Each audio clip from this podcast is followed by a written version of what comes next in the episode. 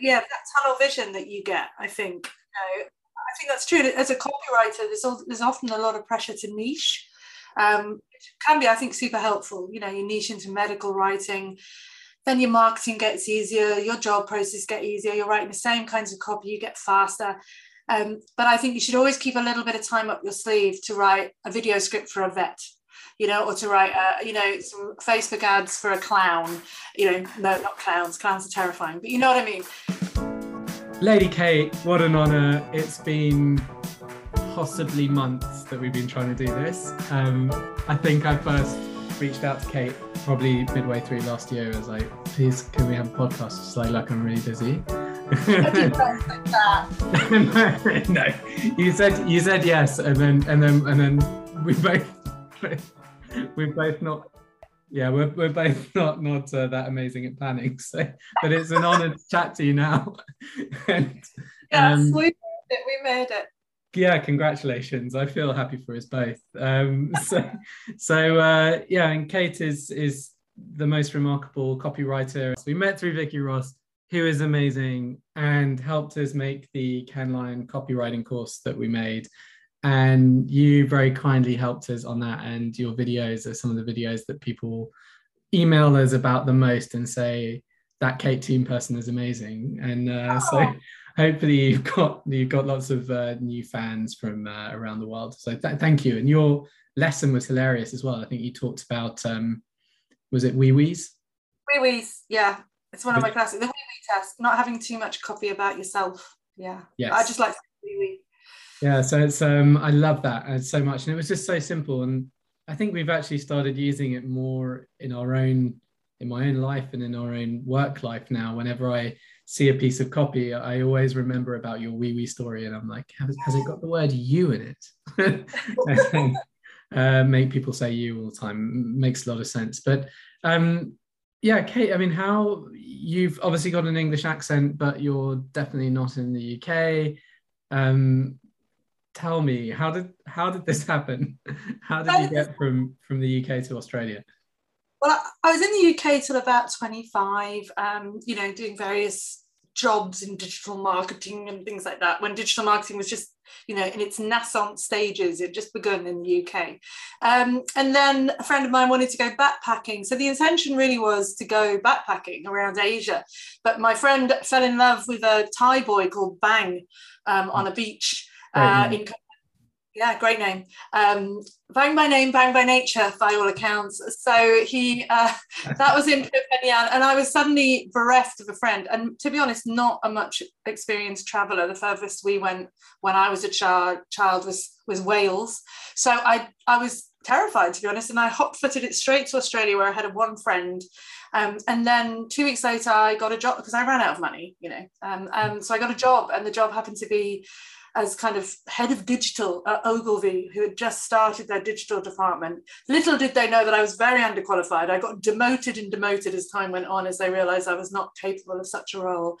But then, yes, I was in Australia. I did that role for about three years. They were very kind enough to sponsor me, uh, mm. uh, which then, as soon as they did, I left. Great you know, what a millennial. I came back to the UK for a few years, realised the horror of the UK and, and the weather, and then came back to Australia. We were talking about this just before the podcast. It was like coming back out of Narnia. It was like Australia had never existed. And um, it took me about four years to sort myself out and come back to Australia. And I've been here ever since. Wow. It, mm. The thing that is so nuts about that is when I moved to South Africa, I moved and started working in digital marketing for Ogilvy in South Africa. No way! and they sponsored my visa. yeah, well, we, we both owe Ogilvy a debt. I really do. Um, Hundred um, percent. No, I mean, I, I love, I love that agency, and I know, um, I mean, the work from the the Sydney office has has always been really good as well. Um, yeah, it's a different vibe. Uh, Ogilvy was part owned by a man called John Singleton over here, who's a real Aussie kind of battler, and he was very practical about advertising. Like there was no subtlety to the advertising. It would be like, here's a beer, it tastes like beer. That would be a classic ad here. And there was we weren't allowed to enter awards. So kind of that kind of creative kind of creativity, that kind of snark, that wit that you get to advertising in maybe yeah. the UK. It yeah. wasn't here in Australia. It was very practical, but it was still a great experience. It was an amazing place to work. Yeah, no, it's um, and I, I I don't know about you, but I always found that Ogilvy people tend to be you tend to find similar characters in different Ogilvy offices around the world. Oh, yeah. I, um, yeah. I found that Definitely that quite nice. Characters. I think working in, a good way. yeah, hopefully, there's some bad ways too. I think working in an advertising agency is honestly like it's a baptism of fire. Like you know, the characters, personalities, the huge egos you have to deal with. Um, You know, it was terrifying to be honest and i'm glad that i'm no longer in advertising life and i work for myself. Um, um, i never quite felt like i fitted in to be honest but i enjoyed it.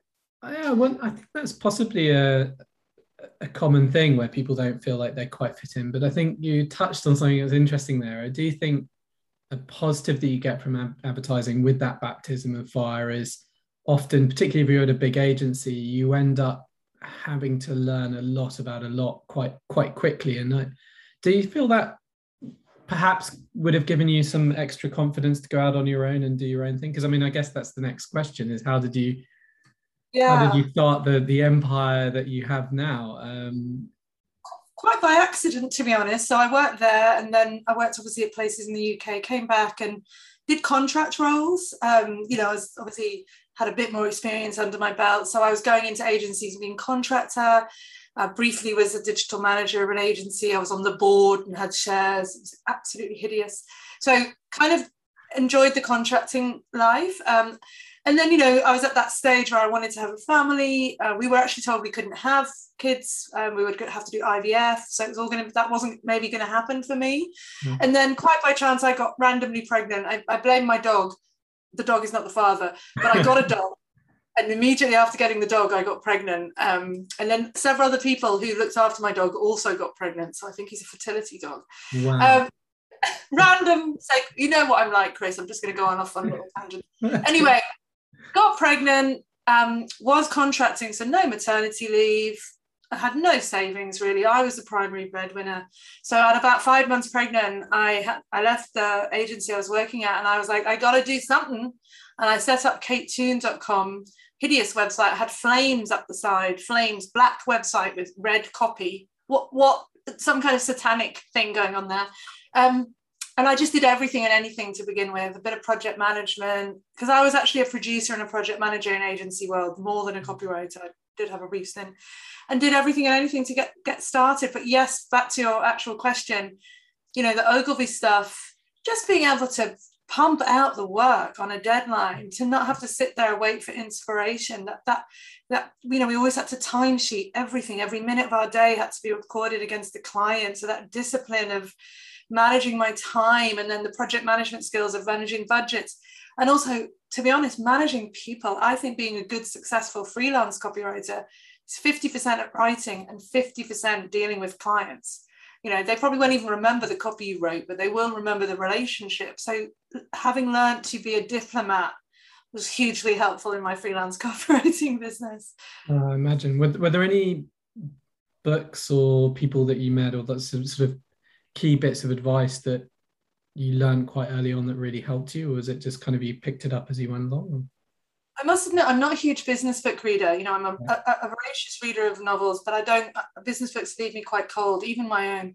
Um, so no, I mean, I think I had a few very dramatic creative directors at Ogilvy. Most of them were from a design background, not a copy. I had one great uh, creative director, Matt Rochford, who is a copywriter, who taught me little basics which seems so obvious now, like the rule of three and, you know, uh, problem agitate solution and, you know, using adjectives, you know, it's a big, big thing. So you, you make the copy big and then it's a small, just stupid little things that stuck with me. Um, but no, no, like great one line. I remember one creative director was obsessed with The Economist and he used to try and he was always running these competitions to write the headline that would go on the front page of The Economist. And I always lost. Um, and a friend of mine, Barry Seppings, always won. And I remember just loathing Barry Seppings, being so jealous of him.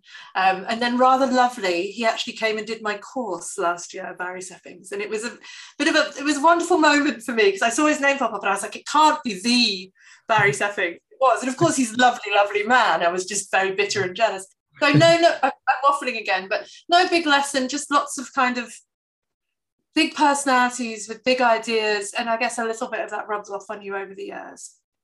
Yeah, it makes makes a lot of sense. I think I I tend to agree on that, and I think that again in advertising there there are so many of those really simple rules that you that you get to know. I mean, even if it's just I, remember one of my there was one of my first bosses was a guy called Gavin Levinson. He was just obsessed with presentations as well, so everything had to be aligned and you know don't don't use more than two or three different fonts for a presentation. I mean, ideally one. Like there's all all these kind of things, but they're they're gold dust uh, when you when you end up having to present something to someone. Um, and so so it's yeah so helpful. But um, I mean, you you've actually gone on to to teach lots of stuff yourself. So I'm imagining now, is it, are you still doing, um, you know, what's the sort of percentage split roughly? Is it mostly now teaching in courses or are you still doing um, lots of the actual work yourself? So I think, you know, I've been doing this now 13 years. I think for the first four years, I was solidly copywriting um, yeah. for clients. And then about year five, which obviously coincided with my son going to school, that's when I started to branch out and do a bit of training. It was mostly live workshops. Yeah. But, and then back then, you know, now courses are two a penny, but back then there were no online courses, especially not in SEO. So I built them then, and for a brief period, I did both clients and that stuff, and it was very hard. It was really challenging. But I haven't really had any proper copywriting clients for about four years now. Uh, last year, I did two projects uh, with a coffee company and an immigration lawyer, both amazing. Part mostly just because I really like the people, and also yeah. because I wanted to keep my hand in. I run a big community of copywriters, and you get the further you get away from copywriting, you forget all the little horrors of, you know, that that when you've told the client to use track changes and then they send the debt back with a scrawl on it faxed back you know. I just showed this to my wife. She writes the school newsletter and she thinks she shouldn't have used but in this sentence you know that kind of stuff. I needed yeah. to feel that again uh, so that i could help my members a bit more. So two clients in the last four years and then the rest is just writing for myself. And tell, tell me more about the the seo copywriting course as well because i mean that when when when I was doing some research before the show, that one came up a lot everywhere. So I mean, you've obviously the, the name of the course uh, uh, lives true in that it came up uh, a lot on on searches. So um, yeah, I mean, is that I'm imagining that must have skyrocketed over sort of COVID times with people starting their own businesses and things. So yeah, so it's it's it's a holistic course. It's not just copywriting because I think the problem with a lot of copywriting courses is they teach the SEO copywriting portion in a vacuum. And just like you can't out exercise bad nutrition, you can't outright bad SEO. So you really, as a copywriter, need to understand the tech stuff, the backlinks, the keyword research, even if all you're doing is the copy. Because you know, otherwise you can't set client expectations. You know, they're coming to you saying, I want to write 20 blogs to help with my Google. And then you look at their site, it's taking 15 minutes to load, and you're like, no amount of blogs is going to save you. Okay. so yeah, I mean, I started that in 2016. We just closed the launch again with 23rd launch. We just did. So it's big. We've had about nearly 1,300 people through that big course. And then I've got lots of little courses. I've got like a 10 day challenge and a free course called, foolishly called SEO Nibbles, um, which I've always say nipples instead. So throughout every video, I say nipple and then try and correct myself. And by the end, I just give up correcting myself. So yeah i mean that's that for me was huge a huge money a, a, very stressful thing to produce. Now not so much but yeah I, I, I really enjoy that course. It challenges me trying to break down really complex ideas into the most basic form that you, anybody can get. You know somebody that barely even knows what a web browser is can get it. And um, that's a real intellectual challenge for me and i love that. Yeah and it's it's what I love, what I loved uh, when I was going through it as well was the the fact that you do them all um, live, so they're not. Uh, it seems like there's yeah. obviously, I'm sure there's parts of it which are on demand, but the the it's it's the, there's a good helping hand with it, um, which I think yeah. is, is, hard to find from someone your caliber, and they're they're actually really reasonably priced. So you should probably double your prices. oh, but I think you know a good course lives or dies often by the support. Uh, you need someone whipping your butt to make you finish it. And you know, SEO is not. I'm not going to say copywriting is easy, but SEO, you know, you, you do all the things, you follow all the steps, and just on your step 13 your your site does something different and there's no rhyme or reason to it because you did this back in 2017 and that affected this and blah blah blah so the ability to ask someone questions is so much more important you know like it's you need to be able to bounce ideas off people and play around with it. So yeah i do love the supported version. I have unsupported courses i have evergreen courses but that one it would just be too hard to go it alone i think.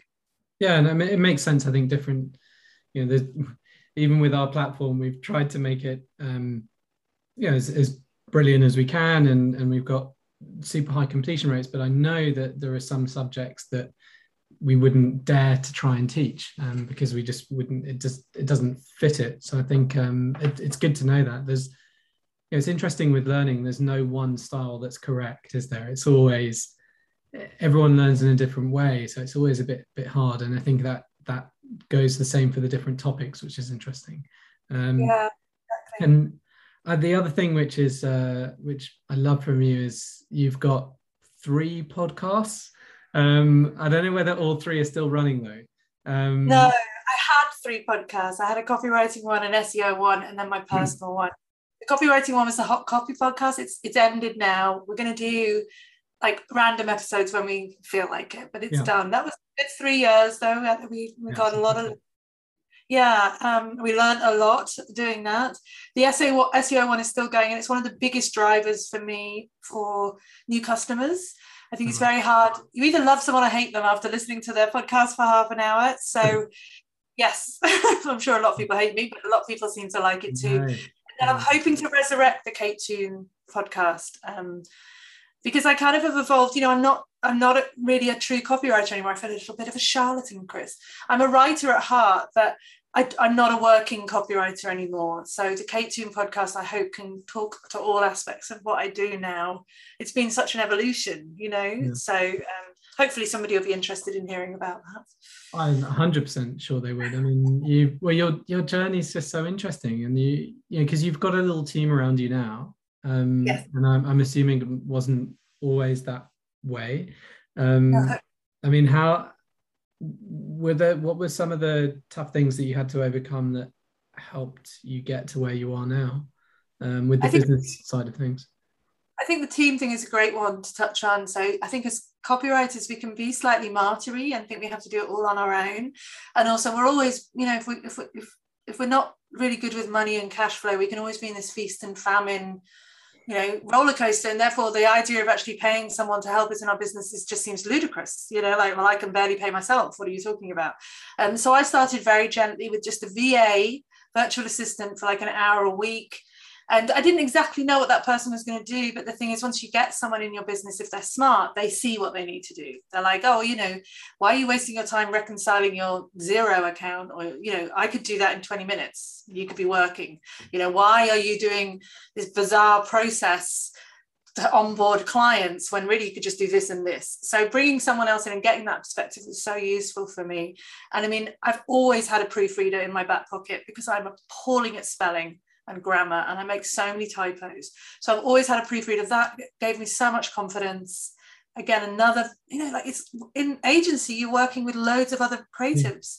And then suddenly you go to working on your own, you've got to think of all the ideas, you've got to proof your work, edit your work, write the work, be an accountant, be a marketeer, be a business manager, a project manager, an account handler. It, it's a lot. Yeah. So you know, as soon as I had a little bit of money, I started to try finding people who were better suited to those roles. And now I have 13 people, uh, not full time, not full time, obviously, but uh, you know, bits and bobs of people. They do their area of expertise. Like I've got someone who helps me with videos. I can make a video, but it would take me three hours to do what he does yeah. in ten. Um, and I'm about to hire a full time business manager, which feels exceedingly grown up on a very meaty salary that actually terrifies me. But um, it's uh, the business. I just need to be brave. I'm very British and I'm very Northern English, and I don't like spending money. That's a huge sweeping generalization, but it's about myself, so I feel I'm able to say it. But I've just realised that I can't have the kind of business I want unless I'm willing to take a bit of risk and invest in people. Yeah. That that was a ramble, but I hope it made sense. it, it make it makes perfect sense. I mean, we're, we're yeah, we've we've with with our company, it's kind of the same, and we've been going for five six years now, and whenever we can afford to hire someone new and we get a little bit more money and it inevitably goes on on people. Um, i think it you know you you're right. Like when you're at an agency I, I, used to you know if i had a presentation i'd go to someone else and go oh magnus can you just have a look at this? And you, but when you're running your own business you you can maybe get away with doing that once or twice phoning an old friend but you can't do that sustainably. So you need to surround yourself with other people that that can do things. And um, it, it's always interesting trying to figure out what the next hire needs to be. Because i think when you're in a small business particularly there's there's a million jobs. It's like which one's yeah. going to be most important? And has has a lot of that i guess been guided by the projects that you've chosen to to focus or concentrate on or, no or... really i'm the person that will take on the project and then work out how to afterwards you know I, yeah. I look at my strengths and my weaknesses you know the, the, the early hires were I should have mentioned this before the VA. Obviously, I, I, had, I had an accountant. I was never going to do my own tax. Yeah. I'm not good yeah. because, um, and then you know, someone to set up my Xero and be a bookkeeper. That was huge. So I'm not good with. I'm better with money, but it's not doesn't come naturally to me. So mm. that was a strength I didn't have. Outsource it. You know, I. The only thing I would never really outsource is the actual writing. Uh, that to me would feel very disingenuous. So every post I write, every social media thing is is me because I, that's my core skill. It would actually it pains me. Some I have hired copywriters to write for me, and they tend to do this kind of almost cabaret version of me. You know, like the extreme, yeah. uh, like they're doing an impression and you amp it all up, or a caricature. So uh, that's the only thing I wouldn't do. But generally, I look at my weaknesses and try and fill those weaknesses, uh, and then just get people who who are smarter than me, to be honest, which is not that hard. Um, you know, I'm a great project manager, but my new business manager is far superior, you know, uh, because she's single minded. And I, I, am very, I am like a little bit of a squirrel. You know, I run after whatever nut I'm excited about. I'm better than I used to be, but I don't want to lose that squirrely nature. I don't want to stamp that out by becoming a business manager. You know, I, I now Uh, it sounds after me bagging out creative directors chris at the beginning of the episode i am now the creative director of my company. That's the role that i've given myself. That's the title. So yeah. i get to i'm the talent i do the writing i do the showing up the podcast the speaking the live chats the whatever and other people behind the scenes make the wheels turn. And that's that's a great place to be in to be honest. I'd imagine that your scrolling and finding all these different things actually help you to to be the incredible person you are and that you know that the you know my i strongly believe that that knowing a little about a lot is is really helpful and i think it, it, it allows you to be much more creative and do whatever it is that you're doing much better um, I love that you say that because I've always felt that that was such a weakness. You know, like why wasn't I born with one great skill? Why am I an amazing swimmer or violinist or mathematician and i'm not i'm a generalist. Yeah. you know i'm okay at quite a lot of things and i used to think that was terrible but i agree with you now. It, it, it's really helpful in life to be able to do a few different things you know? Yeah no my my guess though is that that i because i always thought the same as you but i think that this is a realization in the last kind of 10 years mainly thanks to the internet is that you don't necessarily need to be a specialist anymore um, yes. I, I, and there, there was in, was, I whenever I say that, I always think in the back of my head, oh, but of course, if you're a doctor, you need to be a specialist. But even with that, there's so much research that shows that if you, you know, doctors who are trying to find cancers, if they were more of a generalist, they often found uh, different, found the cancers much faster, or or just identified them, where the specialist was often overlook them. Um, yeah, that tunnel vision that you get, I think, you know, think that's true. As a copywriter, there's all, there's often a lot of pressure to niche. Right. Um, can be, I think, super helpful. You know, you niche into medical writing, then your marketing gets easier, your job process get easier. You're writing the same kinds of copy, you get faster. Um, but I think you should always keep a little bit of time up your sleeve to write a video script for a vet you know, or to write, uh, you know, some Facebook ads for a clown. You know, no, not clowns. Clowns are terrifying, but you know what I mean. Like, I never really niched by uh, by industry. I kind hmm. of niched a bit by SEO because back then it was a niche. I don't think it is anymore. But that, that that variation is what feeds my soul. And every time I got like a big retainer client, I remember I worked for a big tech brand for a long time writing their emails, and I just kept putting the price up because I hated it. And they kept on being willing to pay the price. And after, you know, it was such good money that paid my mortgage, it paid everything. And after a year and a half, I just could not do it anymore. And I fired the client because I felt like I was just moving adjectives around in sentences. It was just soul destroying. So I think, you know, being too much of a specialist can lead to a bit of tunnel vision and a bit of tedium for me anyway, my personality. I 100% agree. I mean, if, if I know this is slightly different to where we were going, but I mean, who are your kind of who are the copywriters that you admire the most? Um, you know, I'm not somebody that's sat down and written out Bob Bly's sales letters by hand for six years, which is often recommended. You know, I think it's other people like me. Uh, you, know, we mentioned uh, Vicky Ross. We're going to be we're going to be mortified if we've got that name wrong. I love Joanna Wiebe over in the states. I think she's. Uh, I love what she's done with her business and the courses that she has, and she's just a lovely, lovely uh, human. Um, uh, there's a few, I'm not going to remember any of their names. Uh, I met a lot of lovely copywriters when I went over to an event called um, TCC IRL, which is an American copywriting conference. Right. Um, they all knew each other and they're all big names, but obviously I'm English, I don't know who any of them are, you know. Um, yeah. So I'm not somebody that puts copywriters on a pedestal. You know, some of my favorite copywriters are actually members of my community. Who uh, there's a great copywriter in my community called Debbie Commode who does these amazing reels on Instagram. Hilarious. I don't know how she, you know, she's not like some 21 year old millennial. She's my age. And so she's somebody I really admire. What, Do you know what I mean? Handle? Oh, I, I, won't be able to find it now. I'm going to have to find it on my phone. Talk amongst okay. yourselves. we, will we'll edit the break. I think it might be Coffee Sprite. I'm going to look it up. Can you play some elevator music while I uh, yeah. do, do this? I'll find it. I'll find it in a minute. Um, but yes, you know, so I don't think I have heroes, and I definitely have no uh, reverence for uh, you know the old school, the Don Drapers, uh, the Mad Men at all. Um, and unfortunately, but yeah, it's different. You know, people inspire me for different things, and often yeah. it's not big, big names. I think that's what I'm trying to say in a very roundabout. it, make, it makes sense, in your sorry, your community thing sounded amazing. I remember you, I think it was in one of the last podcasts I was listening to, you said that there was a chap who came up with a points based priority system. Oh, yes. Which um, I thought sounded genius and probably is very helpful for anyone who struggles with time management, which I, I know I do. Yes. And of course, now I've immediately forgot his name. I'm going to suggest to Chris that after the episode, I send his name and the other lady's name. We'll put them in the episode notes because my brain. but yes, your community.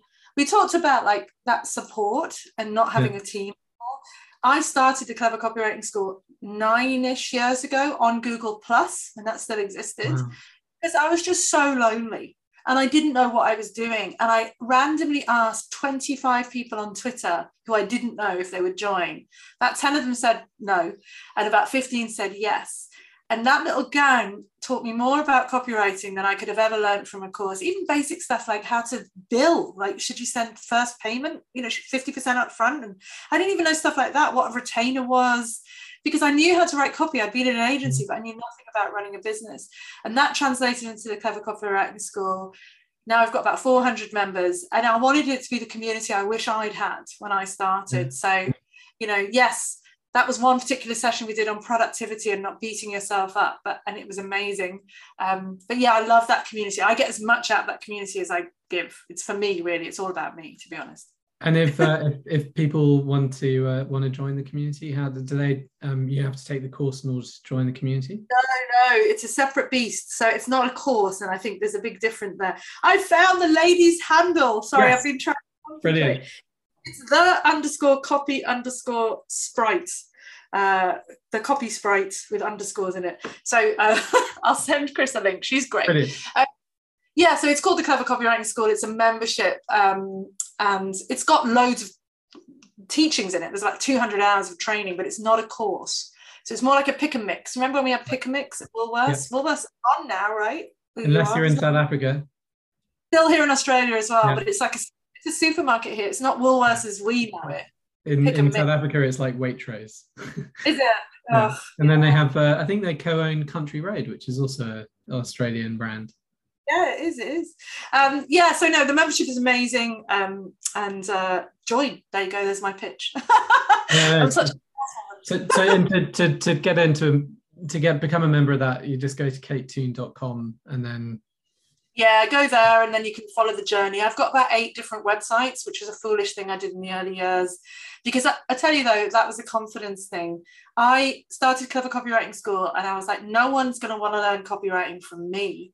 So I'm going to pretend that this is this glorious, you know, company that runs copywriting training. And then I started the recipe for SEO success. And I was like, no one's going to want to learn SEO from me. And now I realize that it's the me that people are really buying. You can learn SEO on Udemy if you want to. Is it Udemy or Udemy? I never know. But and and, and, and everyone don't do it. Exactly. But, you know, you've got your amazing copywriting course, and I'm gonna. I've got a few copywriting courses, and you could be like, "Oh God, well, are we in massive competition?" No, because someone's gonna love your vibe and the way you teach, and your wee wee tests and your little things that you've got, and someone's gonna love mine. Someone said to me the other day when they joined my course, I was looking at someone else's SEO course, but I just really hated her voice, and I thought I can't sit through videos with this woman's voice. And I was like, fantastic. I find my voice super annoying, but you know. Yeah, but I'm sure you're, you're absolutely right. I mean, it's probably like in, in the real world, you know, if you if you want to start a restaurant, the best location is probably near a bunch of other restaurants. Um, Yeah. I think people get far too hung up on competition and uh, and jealousy and things that Oh, have no good purpose whatsoever. I, I have literally wasted months at a time being jealous, worrying about copycats, worrying about competition, feeling not good enough, measuring myself against their successes. Months I've wasted. So Mm. much navel gazing, ridiculous. Um, and still now, on a bad day, I can go down the rabbit hole of looking at what someone else is doing and get quite bleak about it. It's just who I am. I'm bleak. I'm, you know, I, I liked the Smiths as a child. It's it's in me. But um, yeah, it's, it was such a waste of time. Such a Yeah. waste of time. Yeah. But I, I think it's, I mean, my, my thing is the more you share, the more you win. And I think you do that so much with everything that I've seen in your life. And I, I can only see it's made you better for it. You've, you know, you've got amazing, uh, amazing son now. Your parents are Yeah. coming over to come and visit finally after a three-year break. Uh, Business is going well. And what, what are the, some of the big things this year that you're looking forward to with, you know, apart from the parents coming over? Well, the parents coming over is both exciting and terrifying, but no, I'm looking forward to that. I'm looking forward to speaking again. And the, the, the- Australia's opening up a little bit, so I'm off to a place called Wagga Wagga to Yeah. speak there. I'm speaking love it. yeah uh, i'm speaking at a conference next week um, uh, you know i'm excited to get out and meet people again. I'm an ambivert so i enjoy that and then i enjoy hiding in my hotel room for like two days to recover. So i'm looking forward to that. I'm finally launching some of my own copywriting courses which is bizarre. So i did the membership first and now i'm doing the courses. Most people do it the other way around. So i'm looking forward to launching some of those even though they're the hard, you know how much hard work it is putting a Mm. course together. And then i'm hoping to finish my next book, uh, which is all about trying to be a, a good a good person in business. You know, being ethical, good etiquette. You know, how to be good in this crazy online world where everyone's a troll and and people are cruel. Um, how to not let that get in. So I'm really excited about that. I, I, you know, I'm a frustrated author, Chris. I just really want to run away and write romance novels, but um, until I do, I'll I'll get my kicks with writing business books. Is that so? Mills and Boons next. Uh, Maybe, yeah. I'm thinking. Or I, I like. I want to do historical. I don't know. I've, I've, I've got lots of ideas. I'm giving myself another five years, and then I might pack it all in and go and live in a hut and write my books nice. That sounds amazing. I'd love to Yeah. live in a hut and write books. with a stand-up desk. Everybody, Yeah. Chris just got a stand-up desk. So Yes. Don't look at the floor behind me. your podcast mess. voice will change when you stand up. Apparently, you'll be more. Well, I hope so. Yeah, it was uh, a, for me. It was just more more uh, a health thing. I think it's so much Yeah. healthier. Uh, uh, I find so much sitting yeah. down all day. treadmills that you put under your desk, so you can not only stand but you can walk as you. I've I've uh, I haven't got the treadmill, but what I did buy is is a um, something with uneven. It's an uneven surface sort of thing, so it's got pebbles and things inside it. So what next? Are you going to sit on a spike? I mean, like, I'll, I'll- I'll let you know how it goes. Ho- Hopefully, I'm still here in a few months' time, having uh, had a fall or something. Um, Yeah. But uh, what what uh, when's the book coming out roughly, or do you is I've that got to of write it, Chris. No, it's good. I've signed up with a with a publisher, like a co co publisher. Um, so I've given. My, I'm I'm hoping to kind of work on that like May, June, July. It's all written, you know, like it's in my head. It's a lot of collections of things that I've already written. I'm a, I'm a prolific producer of thoughtful social media posts so a lot of them the chapters are going to be expansions of those you know like it, so i'm I, I- I hope this year it will be this year there i've said it i will Yeah, do it Brilliant. Okay, fantastic. Well, I can't wait. And but you do have a brilliant book out already. If anyone uh, if anyone can't wait for the Oh, undetermined time. yeah it's called confessions of a misfit entrepreneur how to do, how to uh, how to succeed in business despite yourself so it's a, a bit of a self-help business book on you know overcoming things like imposter syndrome and being too emotional and comparisonitis and all that kind of stuff it was a cathartic book really written entirely for myself but it's a hopefully a lot of fun yeah Definitely, definitely is. i saw uh, the reviews and I've ordered a copy. So oh, I Chris, I would have sent you one i would have sent you Oh. five no, no, don't worry. It's an honor. Um, I uh, I actually don't know where I'm going to go from here. I had so many things. I mean, basically, you you- you've won a, every award known to mankind, uh, as far as I know. Uh, you you because you were voted Australian Businesswoman of the Year, right? God, that was so. Cause I've never entered any awards because I'm not really a winner of things. And then I Hmm. won that. It was devastating, Chris. It was during COVID. So I didn't even get to like wear a fancy outfit and kind of, you know, like it's probably the one thing I'm ever going to win. And I didn't get to go and pick it up. Awesome. It was great. I, I, and people really seemed to sort of take me a bit more seriously when I won that. I, I'm not a big believer in awards, Yeah. but it's amazing how, what the impression they give on to other people, you know? hundred percent. I think it's like a, you know, the the I used to be in the wine industry years ago, and um, one of the best things we did was just put a fake sticker on the bottle saying uh, our favorite wine. Like we actually had fun with the copy on it, and uh, so that we weren't pretending that we actually won an award, but it looked like an award badge, and just putting that badge on there with some fun copy helped us push more wine than anything else that we did. Um, many people love a logo they love a stamp they love s- like that circle with the wiggly edges around it whack that on something and it's like you're official now it's crazy Hundred so percent. yeah. Yeah, crazy. What's the sign? There is a sign behind you which I can't quite read. It says Australian. oh that's for copycon that's for copycon so um, i run a conference here in australia called the copywriting conference there's also a copycon in the uk as well we kind of battle for the title of copycon in a friendly way um, so i don't think we're competing with each other to be honest so it's all good uh, so yes i've had to put it off for the last couple of years obviously due to some i think there's a pandemic going on i'm not sure if you've heard about it but Yeah, anyway. some someone ate a bat. Yeah. Uh, so hopefully this year in October that'll be happening again. Probably a lot smaller. I think people are still very nervous about being out and about. Um, but it's a it's a great fun event. It's like it's like an Ed Sheeran contest concert with copywriters and fewer ginger people. But um, it's very fun, and uh, I'm I'm really looking forward to meeting because that's primarily for my members. But we do get real people in as well. Um, so it's just lovely to meet everybody in in real life. Oh, that sounds fantastic. And where? And if, if people want to go, um, they need to get on a plane and go to Sydney. Sydney, Australia. It's an Yeah. amazing venue, actually. It looks out over Sydney Harbour Bridge. And we have a big party in the evening looking out over the bridge and the water. So I think people just come for the party, to be honest. So, And what what uh, what date roughly? uh, I should know this, shouldn't I? It's in October at some point. I haven't Okay. thought about it.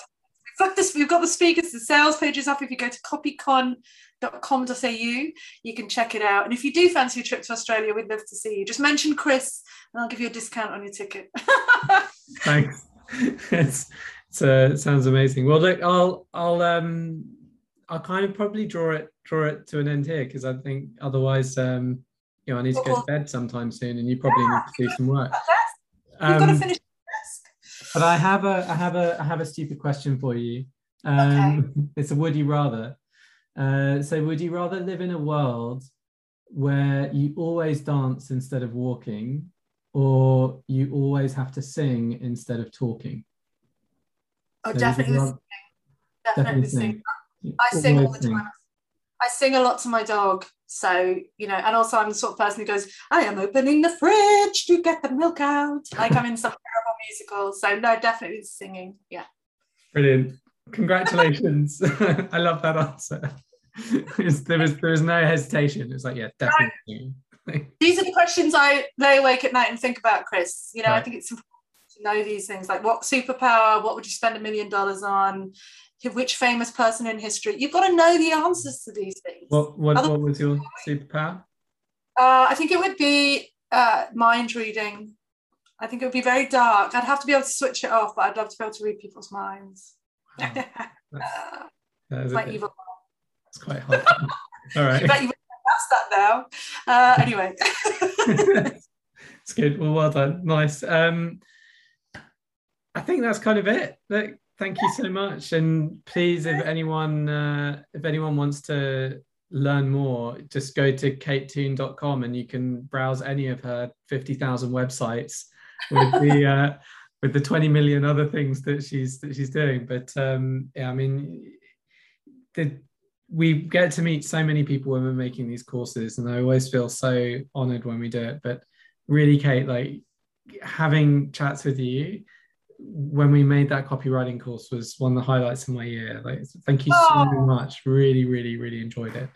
Um, and yeah, your the way that you teach and the way that you share knowledge with humor, um, I just absolutely adore. So thank you very much for being here, and I wish you all the success and happiness and all the good things in the world. Um, and thank you so much for taking the time to speak to me. Um, I'll get back to making my desk. Um, so, lots of love and, and thank you so much.